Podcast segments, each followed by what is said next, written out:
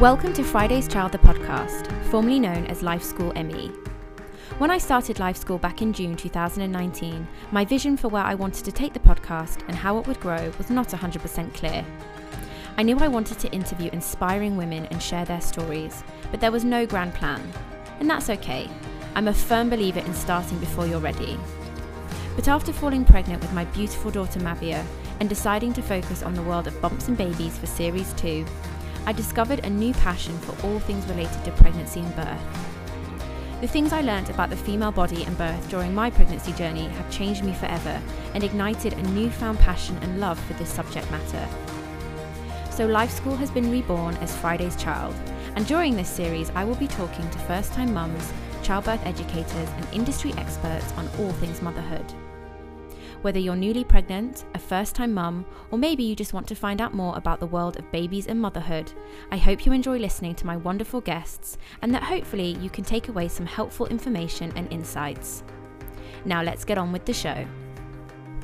Today, I am very excited to welcome to the podcast the author of the best selling book, The Sensational Baby Sleep Plan, and infant sleep and reflux expert, Alison Scott Wright, aka the Magic Sleep Fairy. It was such an honour to speak to Alison, who was currently in the middle of writing her next book, The Sensational Toddler Sleep Plan. So, without further ado, here's my conversation with the wonderful Magic Sleep Fairy. Enjoy! Alison, welcome to the podcast. Oh, well, thank you for having me. I mean, I'm I'm honoured to uh, be asked to join, and uh, yeah, just let's chat through some stuff and see what uh, we can put out there to help other people. Well, I'm honoured to have you because so many of my new mummy friends swear by your book. So when when they found out you were coming on the podcast, they were like, "Oh my god, that's amazing!" So thank you so much. Um, so let's delve straight in. So can you start by telling us your journey to becoming the Magic Sleep Fairy? well, it's really quite quite strange. Um, I certainly never set out to be a fairy of any sort. Um, I wouldn't fit into any kind of tutu. So really, I don't. I don't have ballet legs in any way, shape, or form. So, you need that, Alison. Um, I, I, have got some wings though. There, that's another story. I do have a set of wings, but um, that, yeah, that was on on the request of a toddler. But anyway, um, literally i'd been sort of in just general auxiliary care nursing and i was looking after uh, the elderly and i was working locally where i lived down in dorset um, and i had started work at poole hospital. And i got to know a lady there just by chance. We bumped into uh, each other in the corridor one day and she was uh, pregnant with twins. And she was going to have twin girls and just for whatever my own circumstances i decided we, we we became friends and she offered me a job for a year as a mother's help looking after her twins. I, it wasn't even i didn't even understand or know the word maternity nurse had no clue what that meant. And she lived locally to me and and i worked for her for a year and, and helped her with the twins and sometimes I sort of stayed overnight. I mean, my children were young at the time, so I was always I was a working mum, so I know how tough that is. Um, and it just evolved from there. Really, everything that I've I've done started from that one job because what I advised her to do, I'd done with my own children, and by nine weeks old, the twins were sleeping twelve hours through the night, which I thought was fairly normal. But but obviously, it's not apparently now. You say that's what you you say that's what you were doing with your children alison. Was that purely just based on your instincts as a mother or were you yes. following any sort of sleep training? No i i hadn't read i never i'll be completely honest i never read any books uh, I just loved being pregnant. I was pregnant when I was 21. Well, I was pregnant when I was 20. I was 21 when I had my, my first child, my son, who's now 35. That gives away the game of how old I am, but I don't care. Um, I no, I'd never read anything. I I just I it, it really just felt, and I it does for some people. It just came naturally to me. I wasn't mm. phased by it, but also I think being younger made made a difference and and I'd had such strong parenting from my mum, not not tough parenting, but I I was very set in what I was going to do, and we'd always had a bedtime, and we'd always. you know been made to sleep or taught to sleep or whatever and if ever me and my sister who shared a room uh, next next to mum's room, if ever we woke up early and woke her up, she would be quite cross.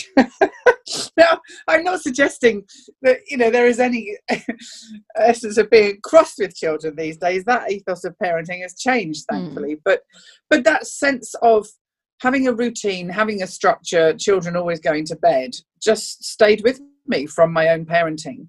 My my mother parenting me, and and I, I instilled it in my parenting and sure enough I, I always did a bath and bedtime. Nobody told me I never read a book. It just, it's what I did because it's what had happened to me.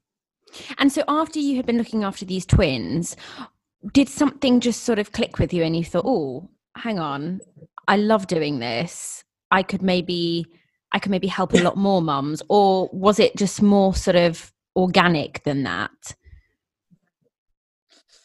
It was, it was a bit of both, to be honest. Um, I had worked a lot with elderly people. I'd worked in old people's homes, and, and I had absolutely adored looking after them in their twilight years.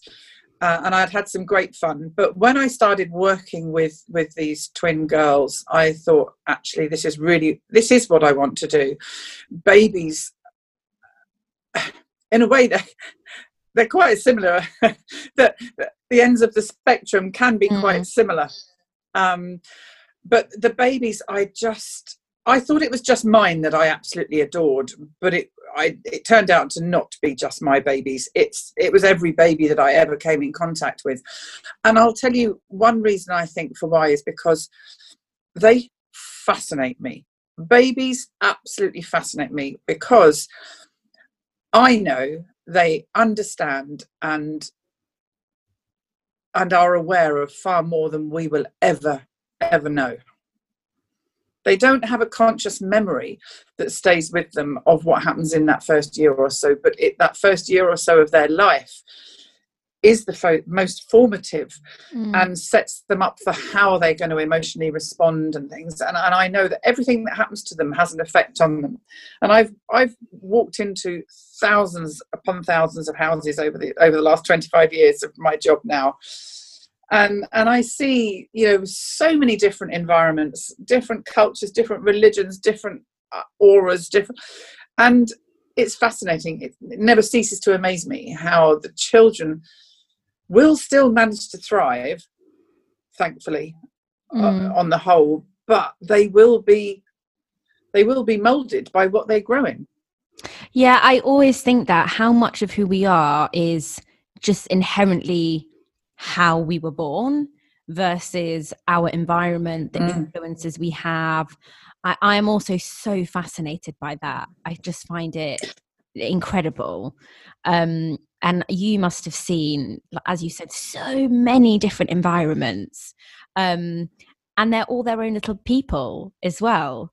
Um, Completely. Yeah. It's very interesting, actually, uh, because uh, what I'm writing in my in my new book, uh, which is a sequel to the sensational baby sleep plan, which is the sensational toddler sleep plan. Um, I'm writing. I actually two days ago started writing the piece about this and the effect that the environment has on toddlers, because because of course most people don't envisage that the environment has any effect on babies, but it, it actually does, and it's been proven, and it's through something called epigenetics. And it's it's how the experiences that we have in in, in our very young years if they are negative or positive they will they, they create an imprint on our on our genes.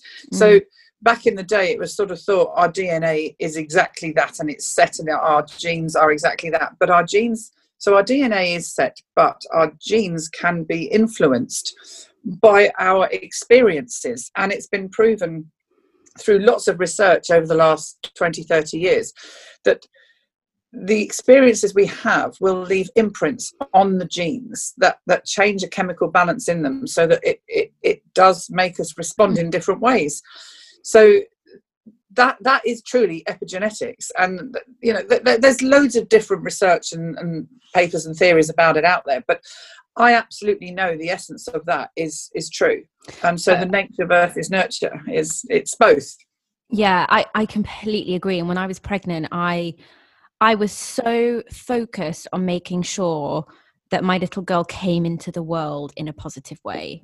So I even I from from day one, well, from when she was inside me, I was trying to be really positive and yeah, that environment was good. But then he, with my birth, I was so focused on making sure, and that didn't mean having a natural birth. I just wanted it to be so positive, so that she yeah. could come out surrounded by positivity. I could feel positive, and yeah, I I really feel that sort of in my bones. I just I don't know all the science behind it, but it's just one of those feelings where you're like, yeah. I, I want yeah. her to feel secure and, and positive from day one. Um, okay, let's debunk some sleeping myths. So, what are your most common misconceptions and misunderstandings about infant sleep when you're with your clients? So, what are the things that you face time and time again um, that we as mums and new mums just really don't understand about sleep? Okay, so one of the main things is that you need to keep your baby more awake during the day if you want them to sleep at night. The I've heard that one. Opposite, yeah. yeah, the complete opposite will actually occur because sleep breeds sleep, as I write many times in my book. yes, I've started saying and, this now. I've started saying this to yeah, people. I love that that phrase yeah. of yours. Yeah. Um, and you know the ethos that you know don't let them sleep after four o'clock only let them have a 45 minute nap in the morning so they'll have a longer lunchtime nap. Do you know no you, you actually need to understand the biological rhythms of night and day and how sleep evolves within within our systems and certainly as young babies. And you know the, as i say that ethos of 45 minute nap in the morning so they'll sleep longer after lunch well in the early weeks certainly the early months, the first nap of the day is nearly always the best, even if they've slept 12 hours at night. Within an hour and a half, you know, a four month old baby who slept 12 hours at night, and many of my clients would attest to this. I can attest to An hour and a half, yeah, an hour and a half later need to go back to bed and they'll sleep for two hours. They might then only do an hour after lunch. But do you know what? That will evolve. And that early morning, that, that first morning sleep will, will eventually become the after lunch, you know, sleep. So so that's one of the one, one big thing is is just you need to understand the natural rhythms and let them evolve more than trying to instigate something that is unnatural. Um, sleep regressions, that's huge. This is, I mean, this is just oh, sleep regressions. Where on earth did they ever come from? So, are you saying sleep regression? This is this is not a thing. No, it's not. It's absolutely sleep regression is is not a thing. It never was and still isn't. Okay, this this is it's, music to my ears. This because I felt quite nervous about the four month sleep regression because this is yeah. the first major one that everyone talks about. And as my little girl hit four months, I thought, oh my God, this something's going to happen. and my mum was like, well, Peter, I've never heard of this. Is when did this happen? There was nothing yeah, like this in exactly. my day. no, they didn't. They didn't exist. And, and I've just been writing about them again over the last day or so in, in, in my new book because sleep regressions apparently you can they, children will have one at 24 months and of course my my new book is about you know slightly older babies and and and and, uh, and toddlers and children but they don't have natural sleep regressions. There is nearly always a reason why their sleep will suddenly become disturbed. And i've literally just written this that i think giving these uh, periods of time where there is a disturbance to sleep it excuses us and, and creates almost an avoidance in parenting to just go, oh well, it's it's a four month sleep regression, or it's oh it's a two year sleep regression. Well, they'll probably just grow out of it, and then of course, baby doesn't or child doesn't grow out of it, and so you've then got a real problem because you've then got habits that have been set and stay for a lot longer. Whereas if you'd actually perhaps looked at why suddenly this sleep was was re- regressing or mm. there were problems or the let's say a, a two year old suddenly didn't want to go to bed and didn't want to go in his cot. Maybe it's because he actually needs to go into a bed. It's nothing to do with the fact that it's a sleep regression. You know, it's it, there are developmental changes that occur, but I just don't like excusing it as it's just a sleep regression, so it's mm. expected. It sort of reminded me a little bit of childbirth. There's so much fear around the conversation. And then you have your baby, and then the next thing is the breastfeeding and then the next thing seems to be these sleep regressions and the conversation just yep. seems to be filled with negativity and fear and then you're sort of like in this state of anxiety because you're sort of waiting for something bad to happen which i'm sure your child then can pick up on and yep. Yeah totally and then you almost feel guilty if your your child is actually sleeping quite well because you're like well everyone else around me seems to be having a nightmare um Mm-hmm. So yeah, I think it's well, I guess it just comes back to like many things. We're just not educated enough, are we? And we just go on what our friends of friends have said. But but it, it's it's interesting that that the, these sleep regressions have become labels, as have I know most mums will have the book called The Wonder Weeks. Yeah, there's an now, app that everybody downloads. Yeah. yeah. And and there are some huge positives of that app. I'm not going to knock it. However, a leap along with a sleep regression again is something to excuse for your child or baby's behavior and i'm sorry i and they I, I they state they literally state that every child will have a leap at the same time of course they don't yeah i mean that's sorry to me that's ludicrous of course they don't we were just talking about how the environment will have an effect on the baby's development so you know, we don't know whether that baby's been slightly premature, slightly late. You know, I mean, whether the baby's had some issues with reflux, whether it was ill to start. You know, there, there, are so many things that will mm. have an effect on how that baby develops as to when it will reach its developmental milestones and and when it will have these supposed leaps of course they don't all have them at the same time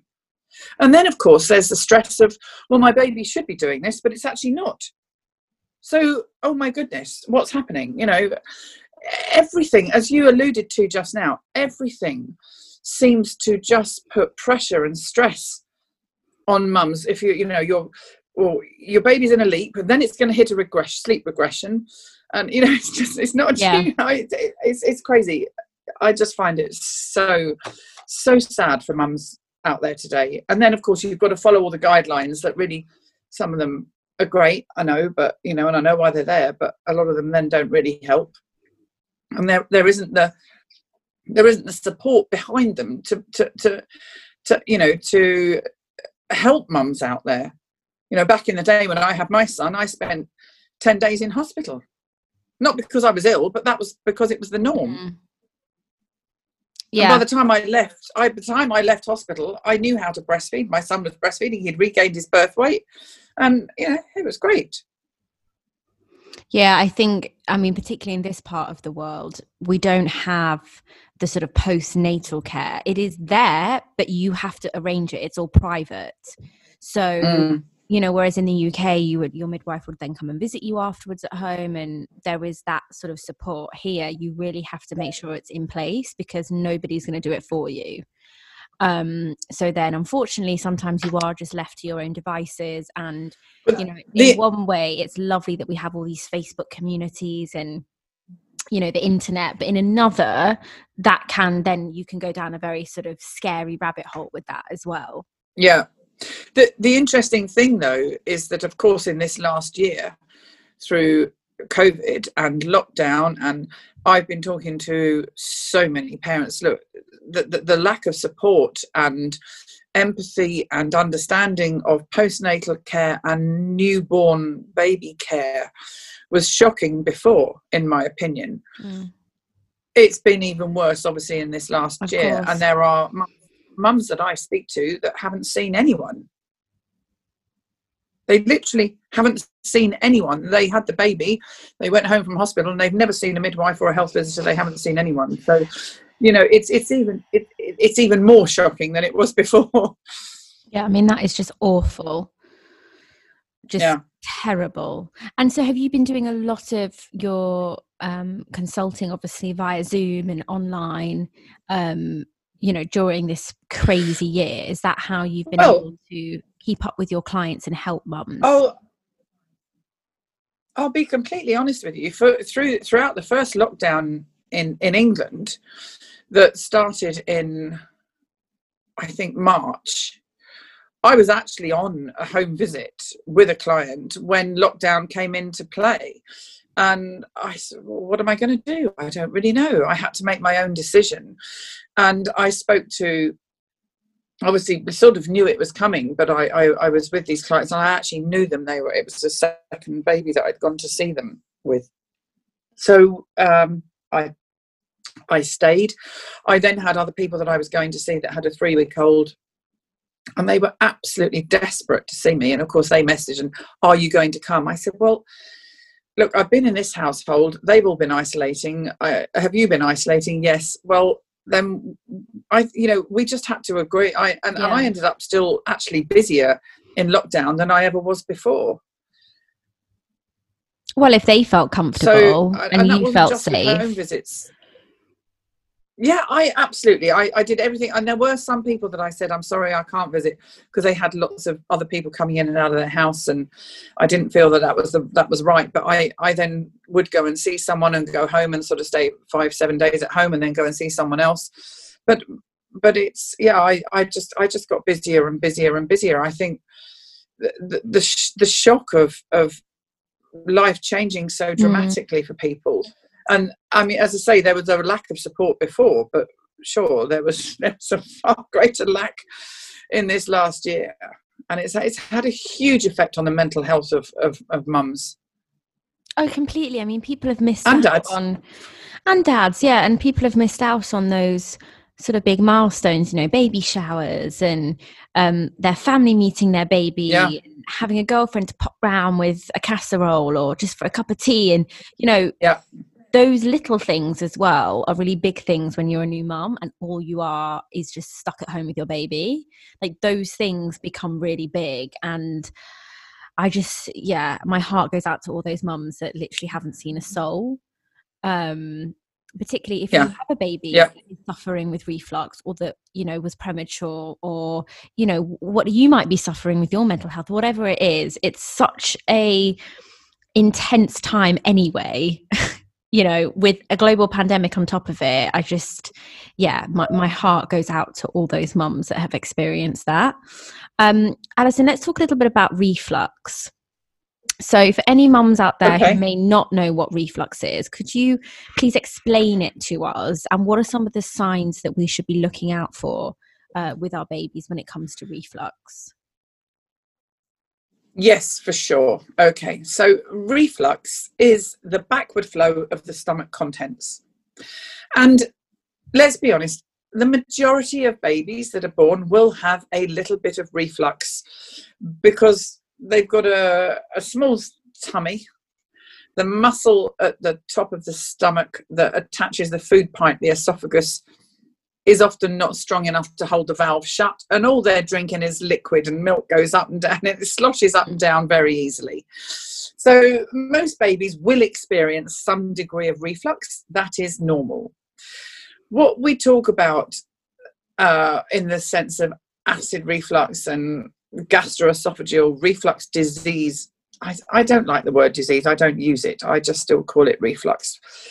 Um, it's when what's happening in the gut with the feeding experience and the milk coming back up and down and going back down starts to cause a problem with the baby's feeding experience and also then means the baby can't sleep comfortably and there's lots of screaming and crying and the baby's in pain. Now if that's happening then we have to in my opinion manage the reflux I hate the fact that it's just dismissed as that's what babies do. It's a bit of colic. It's not colic. Colic doesn't exist. Horses get colic, and it's really serious. They potentially it's life threatening. And in babies, it's just dismissed as colic. And if you look it up in the English dictionary, it's a non descriptive term for abdominal pain. So we admit and agree that the baby's in pain, but we don't do anything about it. I don't understand that, and I never have, and I never will. Mm. Yeah, I mean, I have to admit, I'd only ever heard the term colic. I mean, I'm I'm a horsey girl, so I'd you know I'd come across that a lot before. And when I had my baby, she for the first few days when we got home was, you know, crying, and she didn't seem comfortable, and you know, a few people I know were like, "Oh, I'm sure it's just a bit of colic," and I'm and I was thinking, yeah, but I, I need to do something about this because she's she's not comfortable yeah. and it's it's almost as if you expect that your baby will have a bit of colic so don't worry it's totally normal um and especially in the early days you know they'll cry a little bit but you know it's just a bit of colic and it is kind of yeah it's just it's just expected almost it is and it's that dismissive attitude mm. of a baby's health and the shocking stories that, that I hear on a daily basis and the desperate parents that I speak to, it's I, I, I just don't understand it and, and I never will.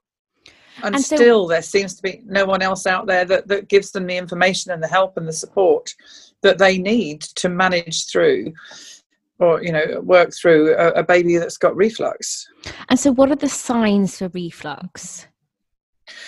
So it, there are many, and no baby I really would I expect to to to uh, display all the signs and symptoms. In fact, there's four pages of signs and symptoms mm. in my first book, The Sensational Baby Sleep Plan. But in the last chapter, because it's all about reflux and dietary related intolerances, um, it's it's about what their poo looks like. Are they are they pooing? And you see, there again, everything in the world of babies is de- is decreed normal in the sense that they might not poo for 10 days or can poo 10 times a day. Well to me actually neither of those are pretty normal. And eh, again so it is just dismissed.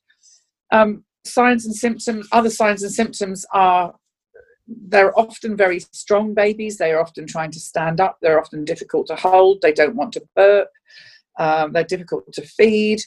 They can wriggle a lot they can squirm cry uh, just just never seem happy.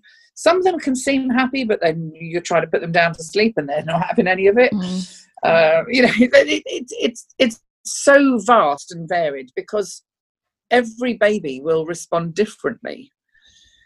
And that's the difficulty for the other health professionals that haven't got the experience that i've had of, of literally thousands working with thousands of babies literally hands on and seeing them and holding them and understanding well that that baby's sweating through its hands and its feet and that that's why the hands and feet are wet. I've, I've had some people say to me I, don't, I just don't understand. I wash my baby I bath her every night and by the morning when I get up her hair's plastered to her head because she's it seems oily. It's not oily it's sweat mm. because babies will sweat in response to pain and they'll get wet hands and feet you know so there are so many subtle symptoms that um, and that's why there are so many that i wrote in the book that can mean that a baby's in discomfort but they don't all they don't necessarily always scream and of course they might be vomiting they might not yeah, and you're right. They do those things just get dismissed as oh they're normal, or oh don't worry about it. You know she'll be fine. He'll yep. be fine. And and what is the the sort of cure to reflux, or what can you actually do to help if you're mm. going to your doctor and they're sort of dismissing it and not really not really helping you in diagnosing it properly? Because I think a lot do I mean, my doctor did not. I, I had a feeling she might have some reflux in the in the early days, and he just said it might be a little bit of colic, and um, yeah, wasn't a huge help. So, what can you actually do? Yeah.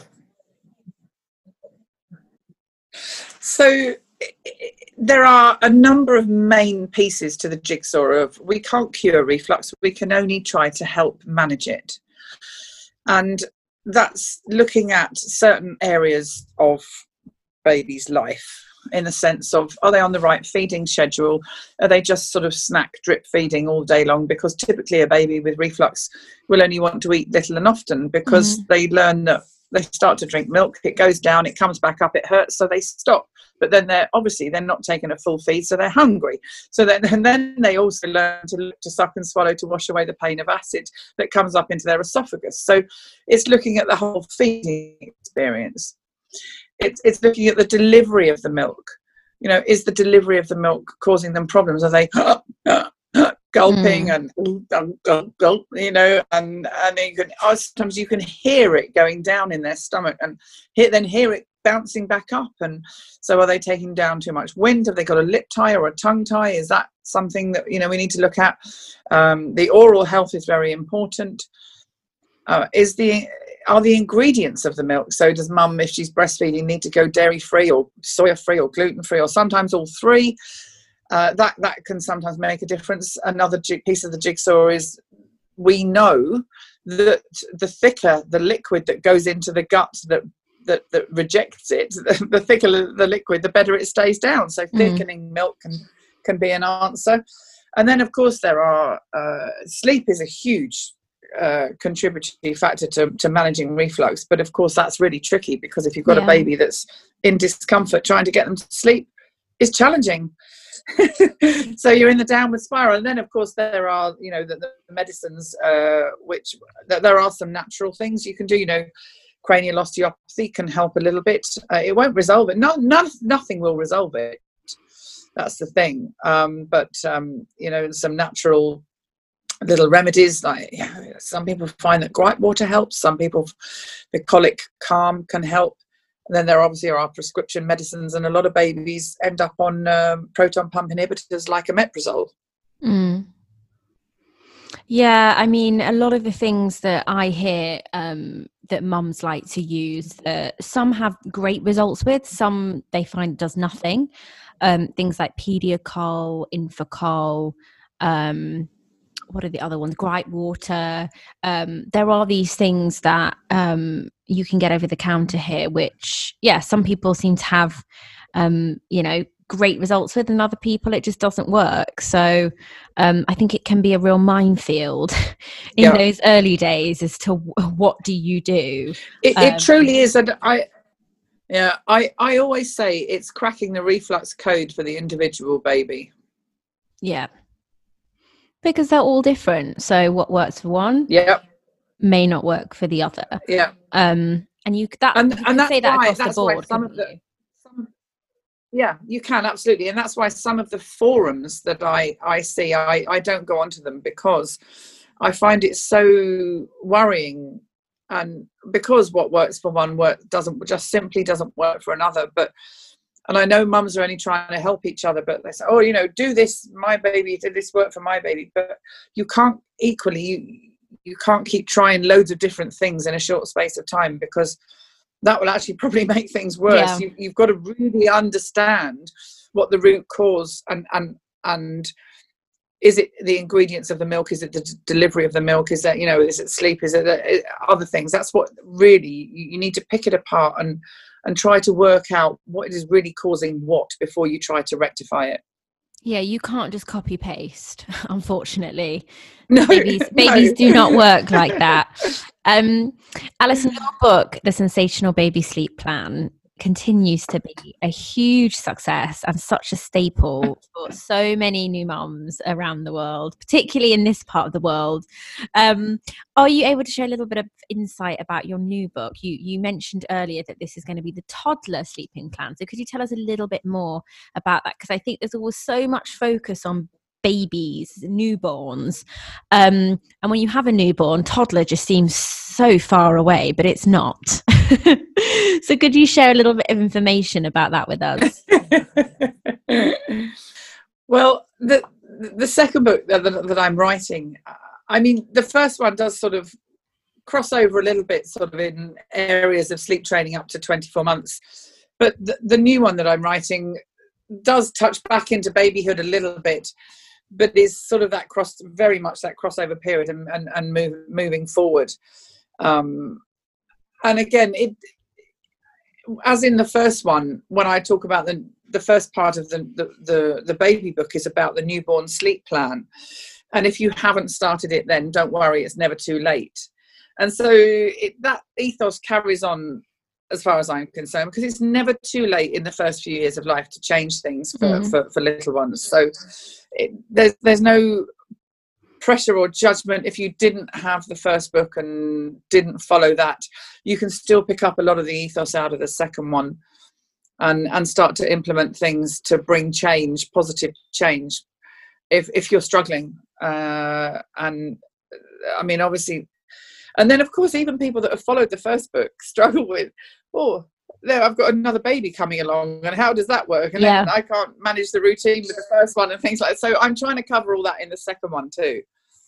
Yeah, I think that's a really good point because I have quite a few friends who have just had babies or are pregnant and because you know every baby's different you can't always do the same things and also then you've got more of a juggle because now you've got two children so i think um yeah it's like you said it's it's never too late to try and implement some routine and positive habits but i guess maybe it's a little it takes a little bit longer when they're older if you haven't been following your plan it might take the your child when they're a, yes. a little bit longer to pick up because you're trying to change behavior aren't you which is is hard. So I guess it might take yeah. a little bit longer if you haven't been following the plan originally. But it's great to hear that it's not too late and to not lose all hope.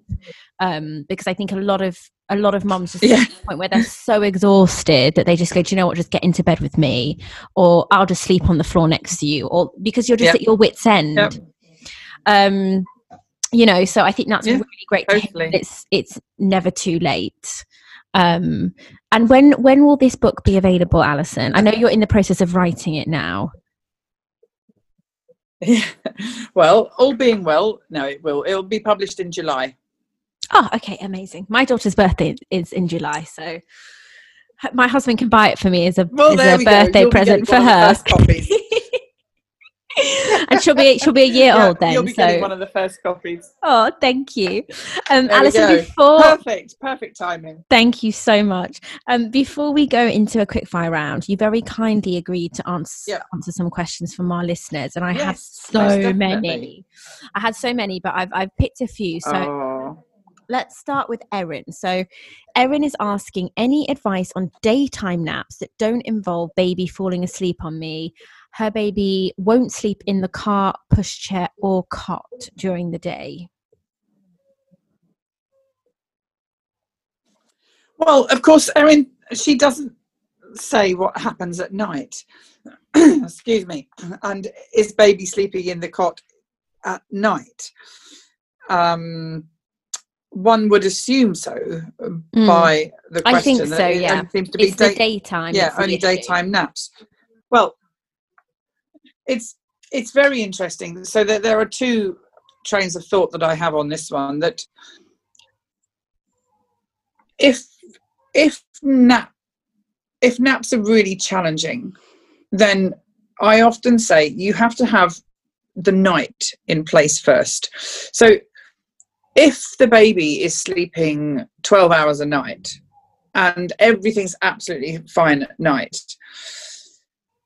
then naturally you would expect that daytime naps w- would follow quite easily. Because i it's nearly always about getting the nighttime in place before the naps. So i don't know what what the little one's doing at, at night. Um, and i don't know how old the baby is but if you're really struggling with nap time i would i would be looking at digestive issues hunger possible hunger issues. As I say, I don't know how old the baby is, so possible hunger issues, possible. You know, if baby's breastfeeding, are they feeding effectively? Are they getting what they want? Are they on the right schedule? I'd be looking at the routines that, that I set out in the book. Um, because truly, if babies can't link um, sleep cycles together, or even you can't even put them down, mm. then I'd be definitely looking at reflux. I'd be definitely looking at reflux issues without okay. a doubt. Yeah, I think that's what this lady was sort of implying. She literally cannot put the baby down. The baby only wants to fall asleep on her. Um, yeah. And I'm yeah, not sure on her. her baby well, is. I think it's under six months on, though. Yeah. On on on the, on that point, if the baby sleeps on her, I suspect that the baby will be sleeping on its front, on uh, you know, on her chest. Yeah. Because that's typically how most babies end up sleeping. Because we all know that the guidelines are to put babies down and they have to sleep on their back, and if they've got reflux, they just don't find that very comfortable a lot of the time. So it could it could well be something to do with that. Okay, that's interesting. So it's just that the baby's actually more comfortable. That's why they can fall asleep on your chest. Yeah. Um, okay, yeah, you mentioned sleep cycle. They're on their tummy. Yeah. Mm, yeah, and, and we're all told baby must be on their back. So I yeah, know, that makes sense. Um, okay, Alice is asking any tips for getting baby to go through sleep cycles on their own. My baby has connected with me for every sleep cycle. So I'm part of him and he won't connect the sleep cycle without me. Therefore, hourly wake ups all throughout the night. Okay. Um, I understand what Alice is saying, but she's actually overthinking, in my opinion, that the baby has learned the baby the baby's learned to, to connect sleep cycles by her intervention. That's likely because the baby wasn't comfortable enough in the first place to do it on its own. It's possible that she has been, I don't know, attachment parenting or co sleeping, and so the baby's just that's all the baby has learned that mum's always there.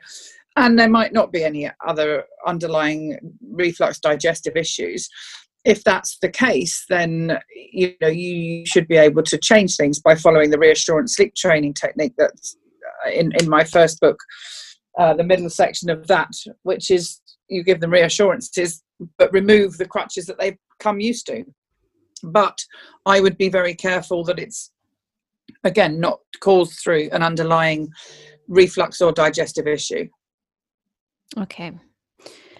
Claire is asking how to get a big six month old out of a swaddle. He just will not sleep at all. She's tried the one arm out, but he will keep waking himself up for hours.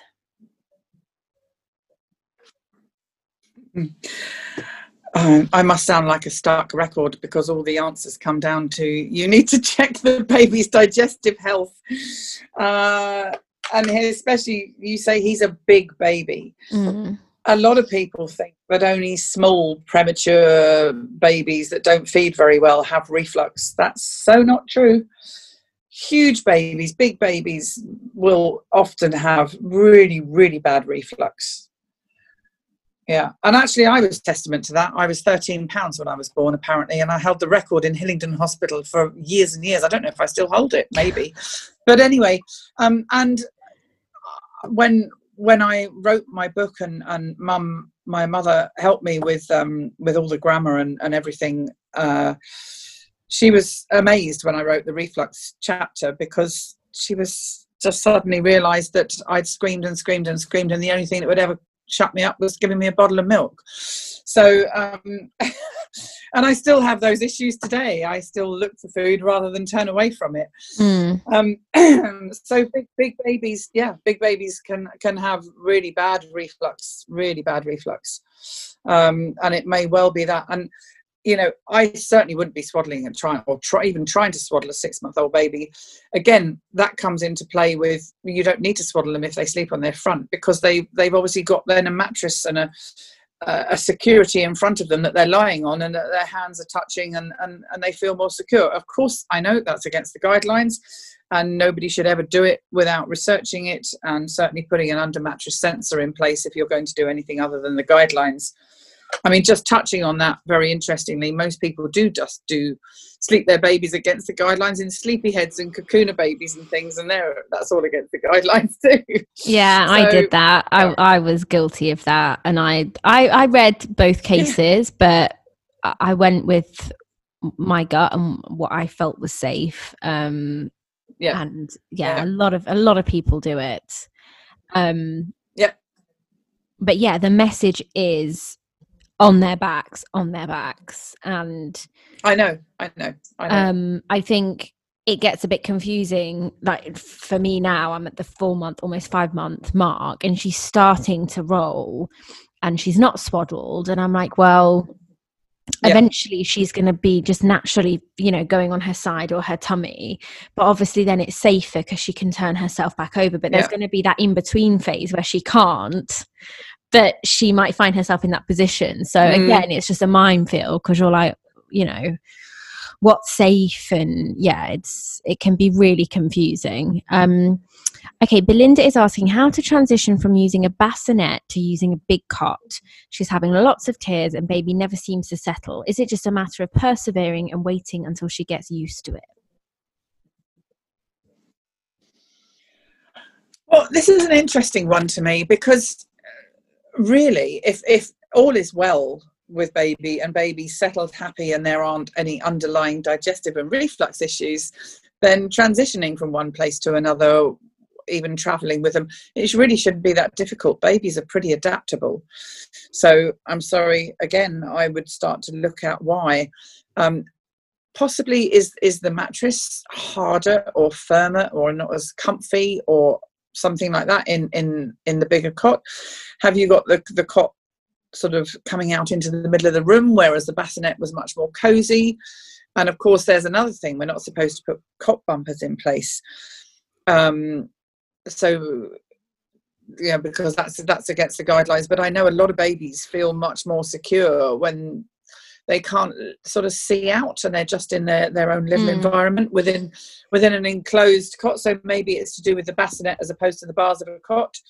Um, can you try putting the cot in a in a corner so at least two sides of the cot one end and one side are, are enclosed? And you know perhaps you know put up a, a screen if you don't want to use cot bumpers you know something like that. So that, that that may be an issue there yeah, that's a really good point. What's the environment? Because yeah, you know, if you're going from this sort of cozy, um, cocooned environment to then a big space, a big wide open space, then yeah, maybe it's just yeah. that. You know, if you've been, it, it, it may well that. be. Yeah. Um, okay, Rebecca is asking, my baby is premature and and again hates being in her cot. How can I fix this? She also grunts and squeaks very loudly when I try to get her to sleep in the cot. Is this normal? Uh, no, it's not. Excuse me. It's not normal. Um, it's probably more, it's not so much that she hates the cot, it's probably what we were just talking about, mm. and it's the back sleeping uh, the grunts, the squeaks, the the the snorting. The I often say that babies with reflux sound like the sort of Darth Vader, and they're a bit like yeah. And their and their legs and arms are going and everything. I I actually really would just say this isn't Rebecca. It's not about sleep training in any way, shape, or form. This is about looking at what's going on with your little baby um, and certainly being premature, she may have had to have antibiotics. It may be a cow's milk protein intolerance going on, and she's not coping with the milk that she's drinking that's causing a reflux issue. But it's definitely something underlying going on there. Okay, I think um, I, I know Rebecca, so I think um, she'll be yeah she'll be really grateful for that advice because um, okay, good. it must just be so scary when your baby's premature anyway and then you get home yeah. and it sort of starts you know yeah. all the millions of questions mm. so um yeah thank you for that yeah. finally nicola who needs to buy your new book when it's out next year she's asking sleep progression as they hit three is this normal well, we touched on sleep regressions earlier, and I don't believe any of them are normal or things there what you have to do is try to take a step back and look at what might have been going on. Um, not immediately that this, this the disturbance started. It could have been something that happened two three or even a month prior. Uh, not usually that long but it's usually it can easily be two or three weeks uh, prior to the sleep disturbances it might have been, did, did the child change room in nursery did they change school did they do did they did something happen mm. um, that that is usually there is something underlying that will have prompted this sleep disturbance so it's about working out what it was what the underlying issue is and then addressing it. And I don't know, maybe at three, is the is the is a child still in a cot? Simply needs to go into a bed. That's another issue. Uh, that's a that's a big problem, big big one. Um, so yeah, they're they're they're the first things first things I would look at, uh, Nicola. There. Interesting. So it's not just about the sleep itself; it's what's going on in your child's life. You know. Oh, absolutely, all the time. That's you know things that are happening in our life affect our sleep. So why is it any different for your child. Um, Alison, if you don't mind, I'm going to take this opportunity to ask you a question as well. So, Go on my, then. My little girl is currently having four naps. Um, and I am curious as to when you drop one of those naps. When do you know it's the right time to drop a nap? Um, she has quite a late bedtime as in you know friends of mine think it's quite late you know she goes down at around nine o'clock and she wakes up at nine o'clock sometimes 10 10 to 10 9 to 9 um so a lot of people say to me well she she should really be getting up at seven. And i keep hearing this number seven. Um so i'm just curious as to when when do you know it's the right time to drop a nap? Because so far it's working quite well and she goes down for those naps really well. So in my eyes you know she needs those naps. Well that's an interesting one. There are, are a number of uh, issues there that that we can discuss. Not issues necessarily but you know you're doing a 9 to 9 schedule. In in some ways it's no different to a seven to seven. And often when I, when people travel and they're only going to go through a two hour time difference they're doing a seven to seven. I say well don't bother to change things. Keep things on the seven to seven because you're going to be two out two hours yeah. different. It doesn't you know just keep keep on uk time as it were.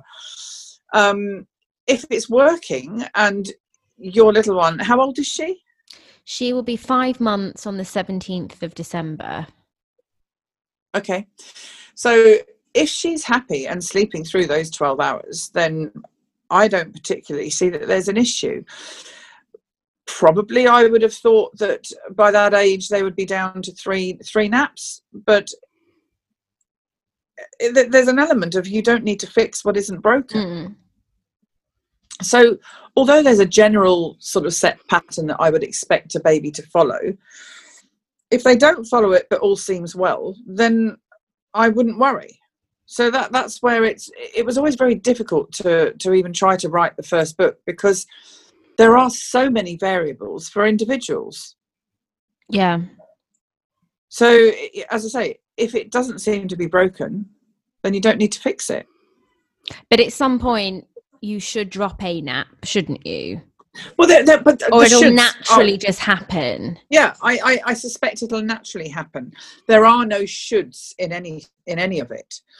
Um, I mean, if you said to me, uh, she was going to bed at nine o'clock at night and getting up at five in the morning, then I would definitely say we need to change things. But if she's yeah. doing her 12 hours, she's getting the rest that she needs.